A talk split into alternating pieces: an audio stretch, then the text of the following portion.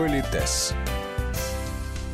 Сколько времени в день вы проводите в общественном транспорте? Жители больших городов, по самым средним подсчетам, примерно час. Метро, троллейбусы, маршрутки. Своеобразный полигон, на котором проверяется ваше умение держать себя в руках, оставаться благожелательным и ни при каких ситуациях не выходить за рамки хорошего тона.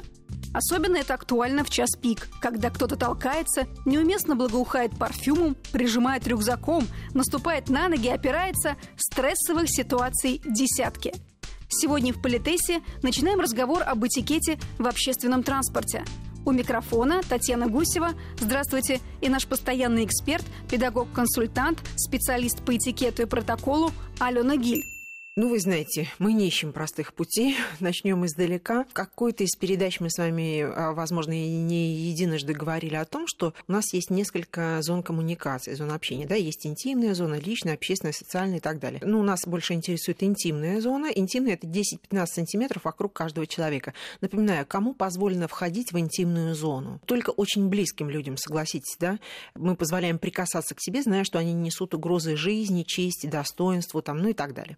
Есть так называемая личная зона, Напомню, что в разных странах у представителей разных религий, национальностей разные ощущения вот этого комфортного окружения, но если взять такой нейтральный, абстрактно-нейтральный вариант, то это, скажем, расстояние вытянутой руки. Это э, личная зона, это зона личной безопасности. То есть, когда я вижу, что происходит, я могу корректировать свое поведение, чтобы защитить свою честь, достоинство, ну и так далее. Да? А уж если есть еще и ваша вытянутая рука, то вообще чудесно. Вы понимаете, что бывает час пик, когда людям всем нужно, например, добраться до метро, чтобы потом вовремя добраться на работу. И общественный транспорт иногда берут на абордаж. И вот там, когда тебя вносят в троллейбус, ты не можешь сказать, простите, извините, да, вы вторглись в мою интимную зону. Да, вы понимаете, что вы услышите много всяких разных комментариев на эту тему. Что делать? Просто понимать, что нужно уважать вот это чужое личное пространство. Особенно, когда нам приходится, ну, практически телами соприкасаться, можно сказать, в самом... Друг с другом. Да, в самом эротичном смысле слова. И здесь есть священное правило – разговаривайте с людьми. То есть, например, прислонилась к вам как-то некорректно и поворачиваюсь, говорю, ради бога, извините, тут вот коробка стоит, я по-другому никак не могу.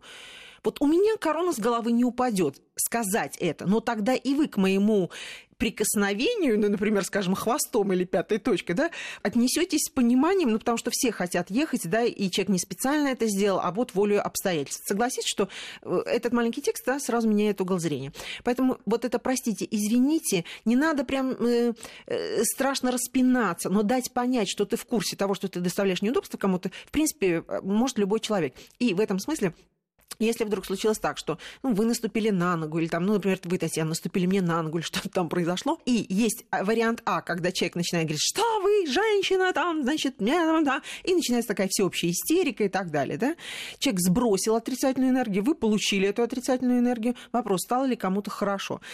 Или иногда человек, которому наступили на ногу, он думает, нет, я интеллигентный человек, я не буду, я не буду ничего говорить. Но вы чувствуете, внутри у него бушует этот гнев, и он все равно вам э, каким-то образом до вас добежит.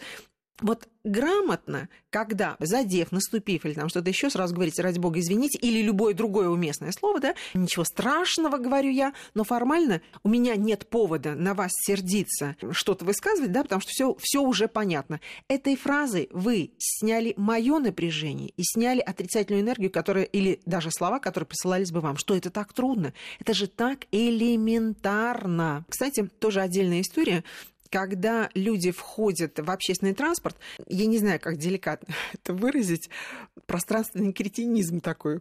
Знаете, когда, например, ты взял и локтем уперся кому-то в ребро, ты что, этого не чувствуешь? Ну, у меня такое ощущение, ну, поверьте, я уж сколько тысячу лет езжу в транспорте, такое ощущение, что человек прям не чувствует, что он тебе уперся, да, или э, берут, э, вот на поручень кладут руку прямо перед твоим лицом. Вот это что такое? Человек не видит, что он перед твоим лицом положил руку. Не знаю, э, коллеги, с этим я не знаю, как бороться, кстати. Когда едут э, в, общественном транспорте, допустим, юноша и девушка, и он о ней заботится, знаете, так как бы опекая, берегая ее, охраняя ее, это прекрасно. Вы знаете, я лично всегда умильно улыбаюсь про себя, все прекрасно. Но когда он, чтобы защитить свою девушку, при этом упирается мне в ребро локтем, то, знаете, вот тут э, это тоже такой спорный вопрос.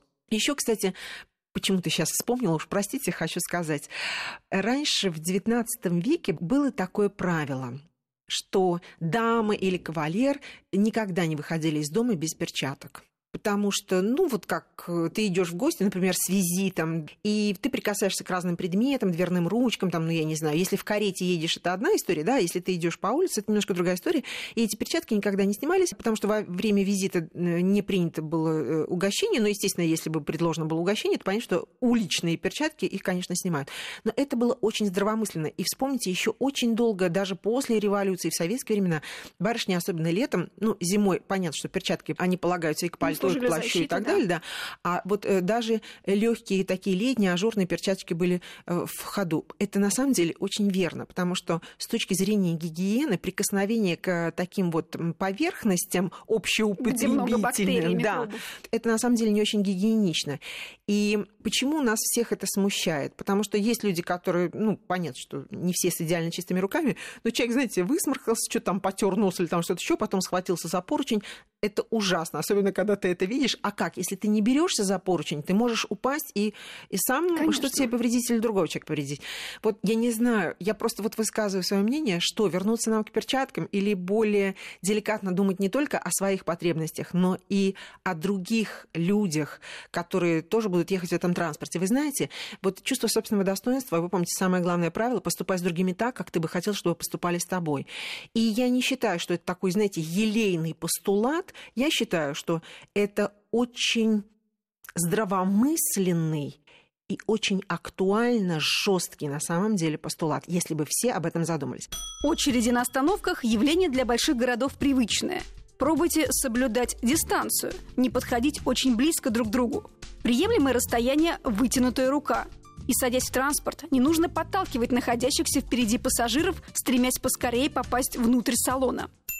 Правильно, когда не толпа стоит и берет на абордаж, тот же троллейбус, да, когда выстраивается очередь. Справедливость говорит, что кто пришел раньше, тот имеет право раньше воспользоваться, ну, значит, возможностью ехать в, в а в этой ситуации а, беременных женщин, Совершенно а, женщин верно. с детьми, да. пожилых все-таки стоит Знаете, вперед. я, я, бы от, я бы э, разделила это как бы на две составляющих. Первое. Вот если женщина с маленьким ребенком берет и подходит к началу очереди, и не просто молча стоит, знаете, вот так вот, давя на психику. Вот не надо этого делать. Вот она...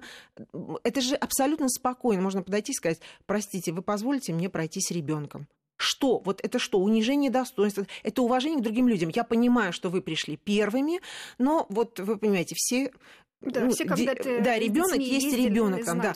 Все.